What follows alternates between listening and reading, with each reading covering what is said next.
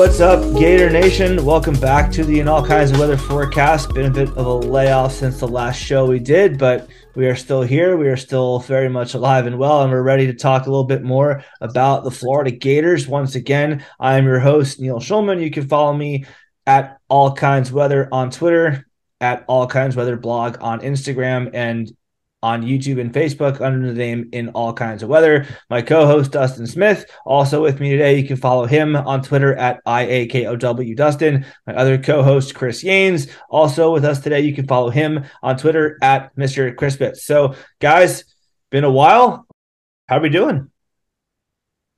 Doing pretty good. Hope everybody had a, a good uh, holiday season and and is uh, recouped for a fantastic 2023 yeah, doing great. You know, I mean, in the uh, in the football world, you know, we'll, we'll get to it. A little, little, little salty about about something, but life is good. Uh, working hard, um, getting things done. So can't complain. That's all well and good, guys. Um, same on my end. Life is good. I'm actually going to be moving from New Jersey down to Charleston, South Carolina in a couple weeks. So that may put another hiatus on pods for a little bit. But after that is all taken care of, we'll be back and and rolling out the content pretty regularly uh, moving forward. But before we go any further, quick word about our sponsor slash partners. We are proudly partnered with the Gator Good Foundation, a nonprofit organization that sends underprivileged Gator fans to the swamp. We collect donations from fans and use them to bring someone to his or her first ever Gator football game. If you believe you or someone you know is worthy of the honor for 2023, please email us at gatorgoodfoundation at gmail.com. Donations are always very much appreciated. So if you'd like to donate to our cause, please go to gatorgoodfoundation.com and click on the donate button. Second, we are proudly sponsored by Stingray Branding. These folks will put a sting in your marketing and deliver results that will wow your clients. Whether it's web design, logo design, branding, graphic design, social media management, search engine optimization, marketing strategy, or mobile app design, Stingray Branding has you covered. If you or someone you know needs professional help in any of the above, here are three great reasons why you should choose Stingray Branding. One is it is a veteran owned business. Can't think of a better way to properly thank those who serve our country than by giving the business. Two, it is run by a UF alum and diehard Gator fan. Three, I can personally vouch for them because they did the new in all kinds of weather logo, the new in all kinds of weather website, the new Gator Collective logo, the new Gator Collective website, and the Gator Good Foundation website. And they've got plenty more Gator related stuff coming up on the horizon. So if you're listening to the show and you need help in any of the aforementioned areas, rest assured that Stingray Branding will more than take care of you. To view their services and rates, go to stingraybranding.com. Guys, we got a couple things to talk about today. We have our main point of discussion actually coming on the podcast to talk about it a little bit more. In Cameron Jackson, a new Florida Gator defensive tackle. We signed him via the transfer portal from the Memphis Tigers. A couple other transfers to talk about that the Gators got from the transfer portal in recent days and weeks. Got Teradja Mitchell, linebacker from Ohio State. We got his former rival, actually, another Big Ten linebacker, Deuce Spurlock from the Michigan Wolverines. We actually got a high school commitment as well from offensive lineman Caden Jones at the All American game. And we got offensive lineman transfer Micah Mazzccua from the Baylor Bears. So a couple nice pieces for the Gators there. We'll talk about those. We'll talk about the unfortunate reality of the situation that the Georgia Bulldogs are currently the dominant superpower in the sport of college football. Uh, I guess actually we'll start there. It's probably the easiest place to start. Guys, uh, it sucked having to watch that. Georgia putting a 65 7 beatdown on TCU. In fact, that is not only the largest beatdown in the history of the college football playoff, not only the largest blowout in the history of any national championship game, period, that is the largest blowout in the history of college football bowl games ever. And it happened in a national championship game that Georgia did to TCU. So, what do we take away from this? Should TCU have been there? I mean, everyone knows my thoughts on this because I'm very vocal on Twitter about it. But what do you guys think? Should TCU have been there? And, and what do you make of Georgia just uh, being becoming the new Bama? Well, Neil, we, we talked about it when we previewed the playoff, and we said that the college football playoff committee has to make a decision on whether or not they want the best four teams or the four most deserving teams. And clearly they went with the latter and they saw the result here. And had Alabama been there, or even Tennessee, another team that had a very good season, played an amazing Orange Bowl, I don't think the result would have been the same at all. I mean, hell, Florida was within 22 points of this team on a neutral field. So I, I, really do believe that you know, no disrespect to TCU, but the cl- talent disparity clearly showed. I think that there, the victory over Michigan was a little bit of a fluke. Had Michigan won that game, I think that game against Georgia is much much closer. I think Georgia probably still wins, but it's certainly not a 65-7 historic blowout. And, and just kind of talking about what this means to, for college football and what it means for Georgia. Georgia is the king of college football now. They've set the new standard and until somebody rises to the top and, and is able to knock them off, there's certainly some programs out there that are recruiting at their level and, and we'll be able to compete with them in the years to come. But right now, they're rolling. And, you know, they have a lot of pieces coming back next year. Historically, it's very difficult. It's never happened, I don't think, in college football for a three-peat. If I'm not, if, if it has, it's been a very long time. But you know, it certainly is within the realm of possibility that it could happen. Georgia is just really that good right now. They are a dynasty in the making. And unless a team is able to rise up and defeat them or some sort of sanctions come down on that program, that train is not going anywhere anytime soon. Yeah, Chris, we live in the unfortunate reality that Georgia is a college football power and Florida is simply in the background, uh, hoping that we can one day be like the Alabamas and now the Georgias of the world. And unfortunately, Florida is not there. Florida certainly has a rebuild on their hands and a long way to go. And you know, just real quick, I'm I'm taken back to the uh, the mid 2010s where Florida, both Florida and Georgia were faced with a coaching change. Of course, Georgia replaced Mark Richt with Kirby Smart in Florida, replaced Will Muschamp with Jim McElwain. Now, both two different years when that happened. Um, but if you look back, I mean, Jim McElwain was a former offensive coordinator for Alabama. Kirby Smart being a former defensive coordinator for Alabama.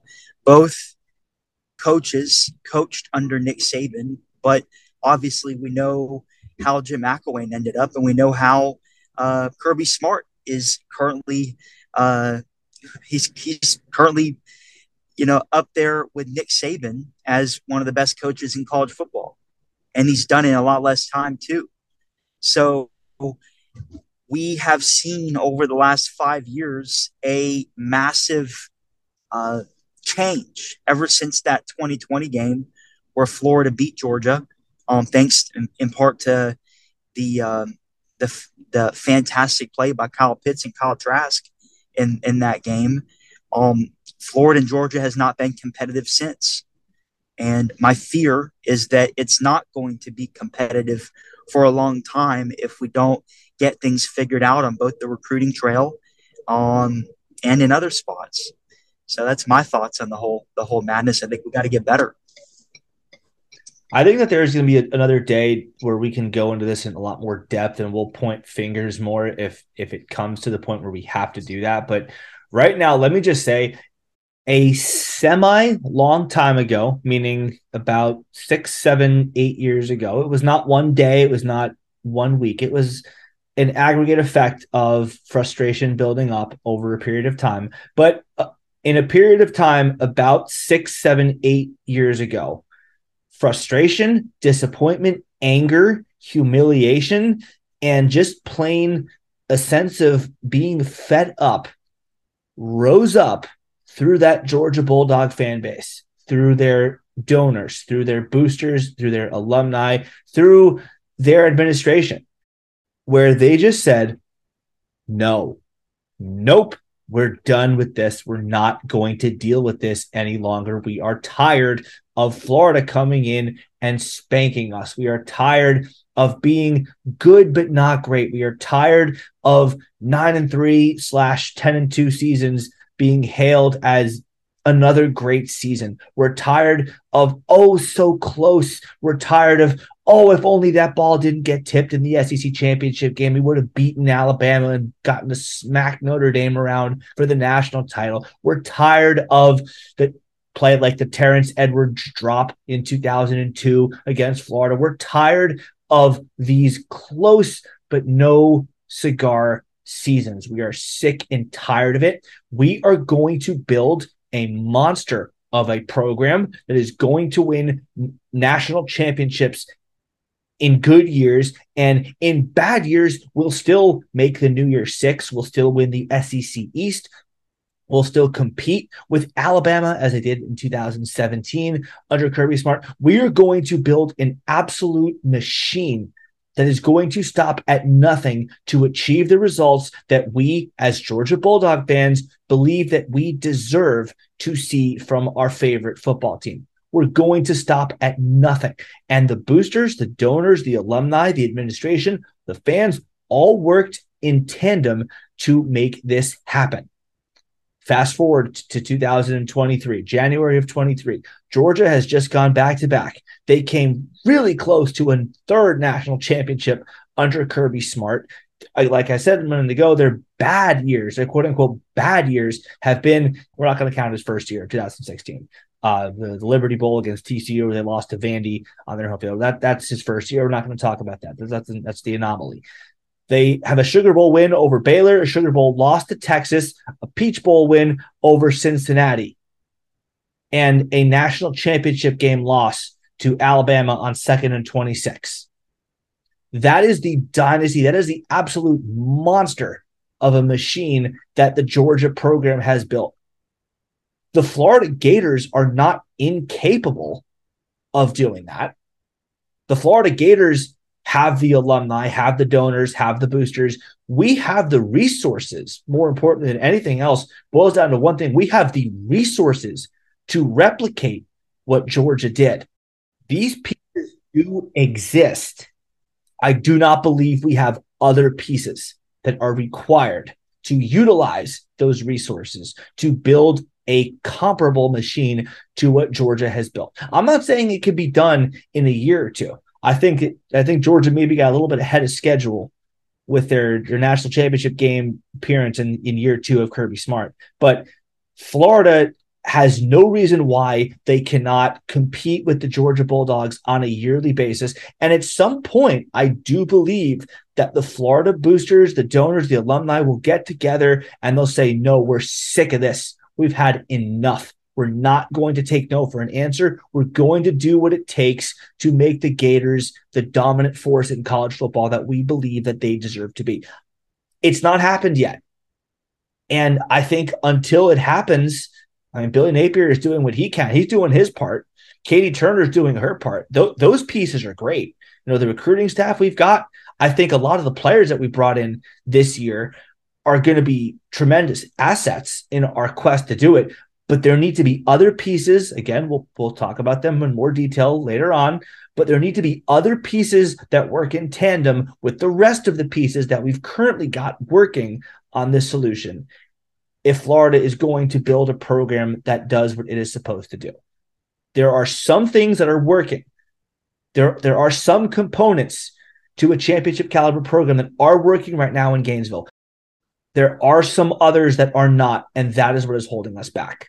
Now, as for I mean, the thing you talked about, Chris, with TCU, you know, not not being a match for Georgia, I think it's very difficult to argue that they were one of the four best teams in the country. I think that Michigan gave them a gift by just handing them that game, and even still, Michigan almost won. I mean, how how many times has it happened that you throw two pick sixes and you nearly win the game? I mean, well, actually you know, Michigan actually did that against Florida in 2017 in that in that Dallas disaster but that the point is that's extremely rare that doesn't happen very often so Michigan throws two pick sixes and just hands TCU 14 points and still almost wins is a pretty good indication that it wasn't so much TCU winning that game as much as it was Michigan losing it. And TCU deserves credit for the season they had.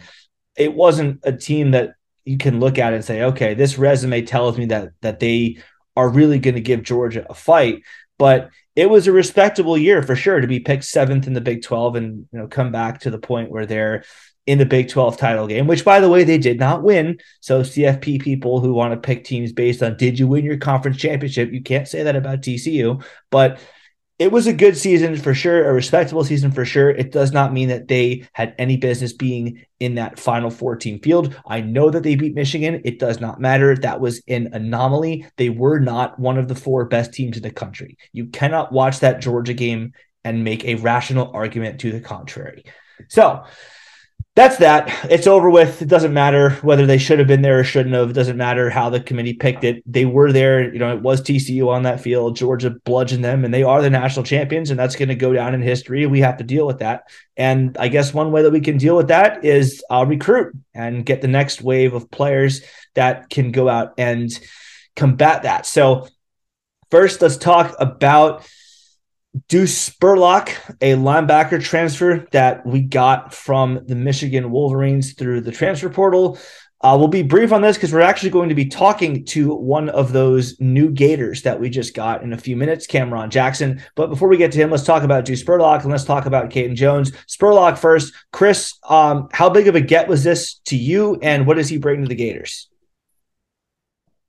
Yeah, Neil, I think this is a really good gift for the program. What I really like about this is that he's got four years of eligibility left.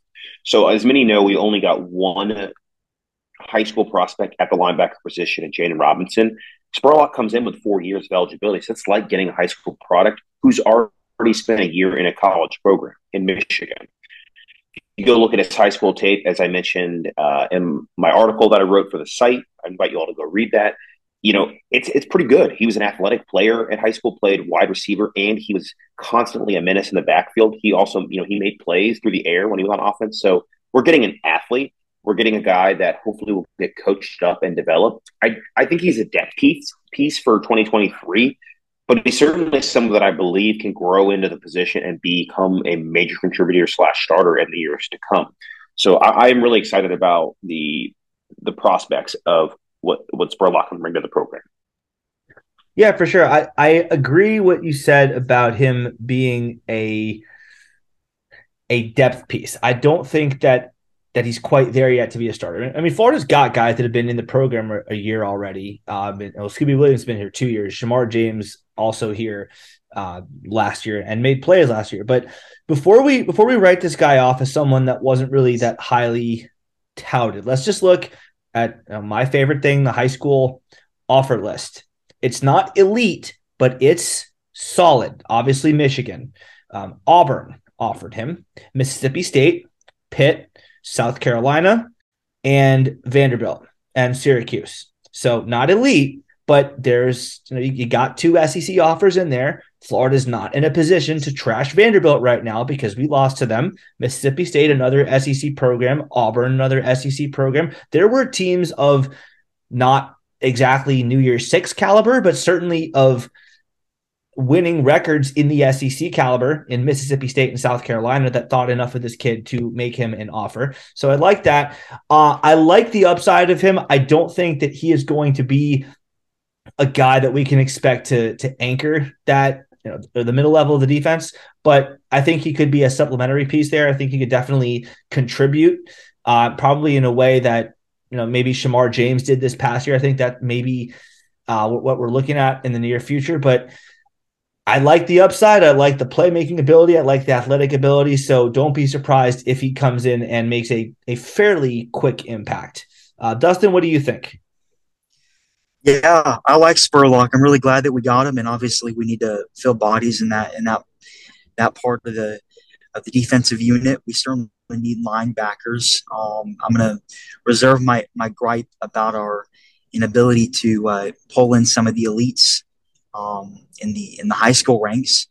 But I think Spurlock is is an excellent addition, and something that that I really want to pull from it is he he did play for Michigan, and Michigan has won some football games. Michigan has been in two college football playoffs um, over the last two years. And though they haven't won it all, uh, Spurlock has experience playing winning football. He has experience uh, under the tutelage of um, now I, I I think we can make an argument that that Coach Harbaugh is now one of the better coaches in college football. Certainly has turned it around there at Michigan. He's been under that. I think that I think that that is something that that has been uh, undervalued in, in the discussion about Spurlock, and I think that's a big reason why Napier brought him on. Same with with the uh, the linebacker that we got from Ohio State. Um, I think it's important that we get guys that that understand what it means to win. Uh, I think that that'll go a long way in building the culture. It seems like every guy that we've gotten has been a culture builder, and I'm excited about about the uh, the conversation we're going to have in a few minutes, and and then because I believe we're we're, we're going to be talking with a culture builder. I think that's super important. So that's my thoughts on Spurlock. I'm excited. Well, yeah, as you mentioned, we actually didn't get to talk about the Ohio State guy that we got either, Teradja Mitchell, a linebacker yeah, from the Ohio State Buckeyes. We have not been back on the air since that happened. So let's talk about him real quick too, because that's another transfer portal piece that we got. Guys, uh, Michigan and Ohio State, we are certainly taking players from programs that are among the top in the sport, both of them college football playoff teams. Chris, what's your take on Teradja Mitchell? I really like the fact that it's a veteran presence. You know, we're losing Ventrell Miller, who was the quarterback of this defense. And, and not say say that Mitchell is going to come in and be Ventrell Miller, but I think having a veteran voice, guy with veteran experience, somebody that understands what it's like to be an elite program like Ohio State is great for this locker room. And I, I do anticipate that he, he will be a contributor this year for this team. He's battled uh, an undisclosed injury this past year, but the year before that, he led the team or was one of the team leaders in tackles, huge contributor at the linebacker position there. And then the year before that, he actually played in the national championship game against Alabama. So this is a guy that's played in some big games and has contributed in a major way to a big time program. So I, I really do anticipate Teradja Mitchell to make an impact early on at his, you know, State University of Florida. Yeah, so I talked about the the offer list with Spurlock, and I think it's really important to talk about that with Teradja Mitchell because the offer list for him paints the picture of an absolutely elite football player. Now, I understand he did not quite live up to that at Ohio State. Not totally his fault. Injuries are very rarely the fault of the player, if ever. But let's look at the offer list. So we know Ohio State, Alabama, Clemson, Florida, Georgia, LSU, Auburn, Miami, Notre Dame, Texas, Oklahoma, Tennessee, Penn State, South Carolina, USC. This guy has offers from pretty much every single top notch program there is in the country. This kid has talent. This is a major talent that we got at the University of Florida. There's, I think, reason to believe he's going to get past his injury situation. I think we're going to be getting a if not fully healthy, a fairly close to a fully healthy version of Teradja Mitchell. I like the way from from his tape. I like the way he sifts through garbage. I like the way he can navigate his way through the clutter um, at and near the line of scrimmage to get to where he needs to be to make plays. He doesn't get screened out of plays that often. It happened, I think, a couple times against Alabama. Um, but aside from that game, it d- did not happen very frequently. So I like the idea that he's going to be able to come in, like you said, and be a veteran presence, and hopefully, obviously, like like you said, also he's not going to be the next Ventrell Miller, but hopefully he can be that next veteran presence in the middle level of our defense and help mitigate the loss of Miller. Yes, while not a consensus five star, Mitchell Mitchell is a five star uh, coming out of high school. Um, we didn't really see that uh, during his time at Ohio State, unfortunately. Um, but it's possible that a change of scenery can really make a difference for him. Uh, as you mentioned, he had some injury issues, but I look for him to really electrify the defense. Um, he's certainly a playmaker when he's in, and I'm excited about his uh, verified speed, uh, as Billy Napier likes to say. Um, he's quick, uh, and I think he, I think he knows what he's doing, um, and that's something that I'm excited about. He is pretty cerebral, and uh, if he can learn the defense, then I think he's going to have an instant impact. He's somebody. While we can't say the same about Spurlock, I think that Mitchell's a guy that you bring in to start. He's someone that's coming on to Florida to uh, really compete and start for one of the inside linebacker positions. Yeah, I I pretty much agree with all of that. So next up, we've got Caden Jones. This one actually not a transfer portal guy. We got him from the high school ranks at the All American game. So do not be fooled by his three star status. He was rated as a high school All American. That is something that a good number of four star guys do not get. So definitely a nice feather in his cap there. Offer list from Texas A&M, FSU, LSU, Memphis, Minnesota, Mississippi State, Missouri, Nebraska, South Carolina, Texas, and West Virginia. Good offer list. Wouldn't, wouldn't call it a great one, but certainly a, a respectable one. Chris, your take on Caden Jones? Yeah, no, it's a great get. We we needed to get that fourth high school offensive lineman prospect. I really hope we continue to add to that position in the portal. But I do believe that Caden Jones is a guy that is eventually going to potentially work his way into a starting role at Florida. Maybe not this year, maybe not next year, but eventually while he's in the program. He's got incredible size. He's six foot eight. He's over uh, 300, well over 300 pounds. I think he's around 320 pounds if I last, last saw that correctly. But you know, just a raw prospect that if he's coached up right, I, I think he's going to be a really good player at the University of Florida.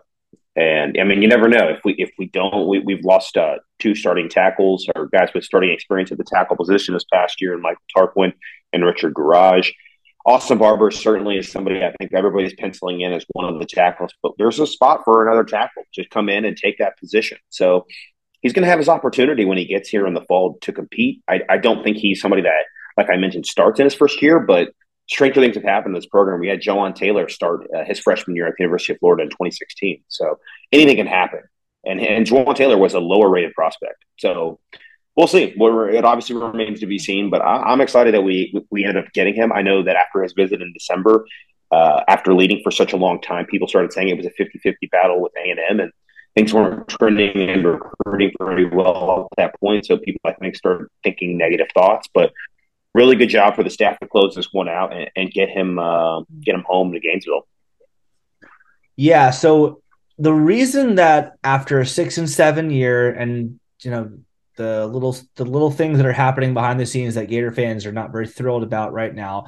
The reason why I stand firm in my belief of what Billy Napier can do is because he uh, from day one he came into Gainesville and he said that he's going to overhaul the trenches. And he said it repeatedly since. He has talked about how he is going to make the offensive and defensive lines a priority on the recruiting trail. And he has delivered. We know because we've talked about this in no shortage of great detail about all the different blue chip recruits he assigned on the defensive line, uh, all from the high school ranks, by the way, and plus the guy we're going to talk to in a few minutes, and Cameron Jackson.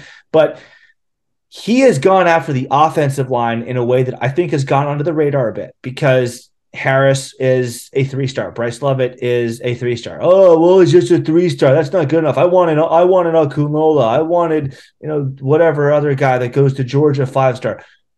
Napier is getting guys that are all of a very high floor caliber wise. There's no such thing as a bad take. Remember, he let Tommy Kinsler walk there is no such thing as a bad take. He will not take someone that he feels is a reach.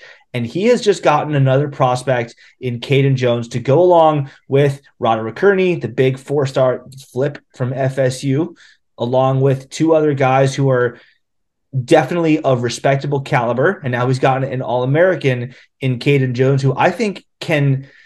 I don't, I don't know that I want to say he can play right away. I think he has some development to do. I think the weight is going to have to be uh, fine tuned a little bit, but there is no debating the upside of him. He can be something very, very special for Florida. Doesn't mean he's going to be guaranteed to be. That's the whole game with recruiting. You never know who's going to pan out and who will not. But the upside for him to be a quality starter at the SEC level on the offensive line is certainly there. Caden Jones, in a football sense, has really been what I would call a late bloomer. And so, what do I mean by that, obviously three star. But if you look at his performance, if you look at his tape from the Army All American practices, um, he's he's playing great amongst some of the best defensive linemen in the country. The fact that he started, he didn't just play in the All American game, he started as an anchor for that offensive line in the Army All American game. You know, one of five starters on the offensive line on his side, the east side. Okay. That is a big, big deal for the Gators. Um, and one thing that I liked and a tidbit that I found very intriguing is you had DJ Lagway right there at the game celebrating. If if DJ Lagway is celebrating the get of this big time offensive lineman, literally big time, that's I believe six eight, close to three thirty. Um, I'm going to celebrate too. Does he have the star power? Maybe some of the other guys that we missed out on.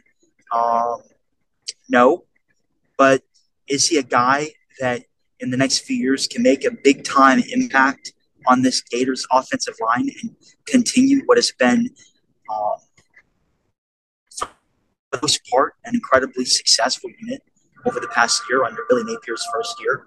I think he's going to do it. So I echo what, what both of y'all said. I'm excited. Um, I look forward to seeing how he does uh, when he when he gets on campus, and hopefully, hopefully by year two he can be a starter. Do I think he'll be a starter year one? Probably not. Um, hopefully, we don't need to get to that. Uh, but yeah, I look forward to seeing how he does. Last but not least, we've got Micah Mazzccua, offensive line transfer from Baylor. We got that veteran presence there on the offensive line. Chris, what say you about the former Baylor Bear turned Gator? Yeah, I think Micah is probably about as good and as close as you can get to replacing Cyrus Torrence. Not going to replace a consensus All American. This is a guy that started 10 games last year for Baylor, was a huge contributor uh, on the 2021 team that made the Big 12 or won the Big 12. And I do believe that he is going to be potentially the starter at one of the guard positions if he indeed commits to Florida. So it would be a major get, Power Five starting offensive guard, uh, somebody that has an incredible size and has put some good things on tape thus far at Baylor. I'm not anticipating him to be an All American right away, but you know he's got some eligibility left. I believe he's got three years of eligibility after this year, so somebody that can grow into the program, grow into the position, and it would be a, a, a good win for this program because Nebraska, who's been hot on the transfer portal trail after him, as well as Auburn, who now has got their 10th commitment today uh, from an East Carolina transfer. So they they're on fire, and we're beating we're beating some schools that have been pretty good in the portal. So good win for Billy Napier and his staff on this one to get to get some positive news in, in Gator Nation. Yep, I agree with that pretty much entirely. Uh, drag and drop piece into the offensive line, I think, at least to start the year. Like you said, I don't know that all American honors or even all SEC honors are in his future, but I do think that he could be an an at worst average, at best possibly very good offensive lineman for the Florida Gators. Certainly, certainly see him as someone being an above average piece uh, for an SEC offensive lineman. Definitely think he can make an impact for the Gators early. And like you said, he's got some eligibility left. So hopefully he can be a player for Florida for a couple of years down the road. So, Dustin, what say you? I think getting Mike is a huge deal. And while, like y'all have said, He's probably not going to be an Osiris Torrence, I do think he's a guy that you're bringing in to start. And based on everything that I've heard and that I've seen, um, I really think that he's going to make an impact for the Gators. Is he, like I said, is he going to make that Osiris Torrence impact? Probably not. Um, but I do think he's going to make an impact. And I really look forward to seeing him on campus. And I look forward to seeing uh, what he does, and I, I think he will be the starter. All right, boys. Well, before we call it a show, two quick pieces of business that we have to touch on before we sign off. Number one, shout out Gator men's basketball on turning things around. Big time back to back wins over Georgia and LSU. Always great to watch mid major Mike take that L and another feather in the cap of Todd Golden to beat Matt McMahon, who was actually one of the guys that a lot of Florida fans kind of wanted to replace mid major Mike over Todd Golden. So those are two rivalry wins. Couple, you know, those with his win over FSU earlier in the year. And if nothing else, you can say that Todd Golden at least knows how to beat his rivals. Number two, we are aware of an ongoing saga with QB signee Jaden Rashada as of this recording, it is a very fluid situation with a lot up in the air still. We're not going to speak on something we do not have any finality on one way or another, but we are aware of it. And when the situation does resolve itself one way or another, we are going to be prepared to speak on it in greater depth. But for now, I think that's going to do it for this episode of the In All Kinds of Weather Forecast. Got some big time shows coming up. Actually, we're going to break this one up and have defensive line signee Cameron Jackson come on on a separate show. We're going to break this up into two pods. We are going to try to keep pods a little bit shorter in 2023 unless there's absolutely no other way around that. Um, but for now, that's going to do it. Thank y'all for listening. If you enjoyed our show, Please give us a five star rating and a nice review on Apple Podcasts. We definitely appreciate that. Until next time, go Gators.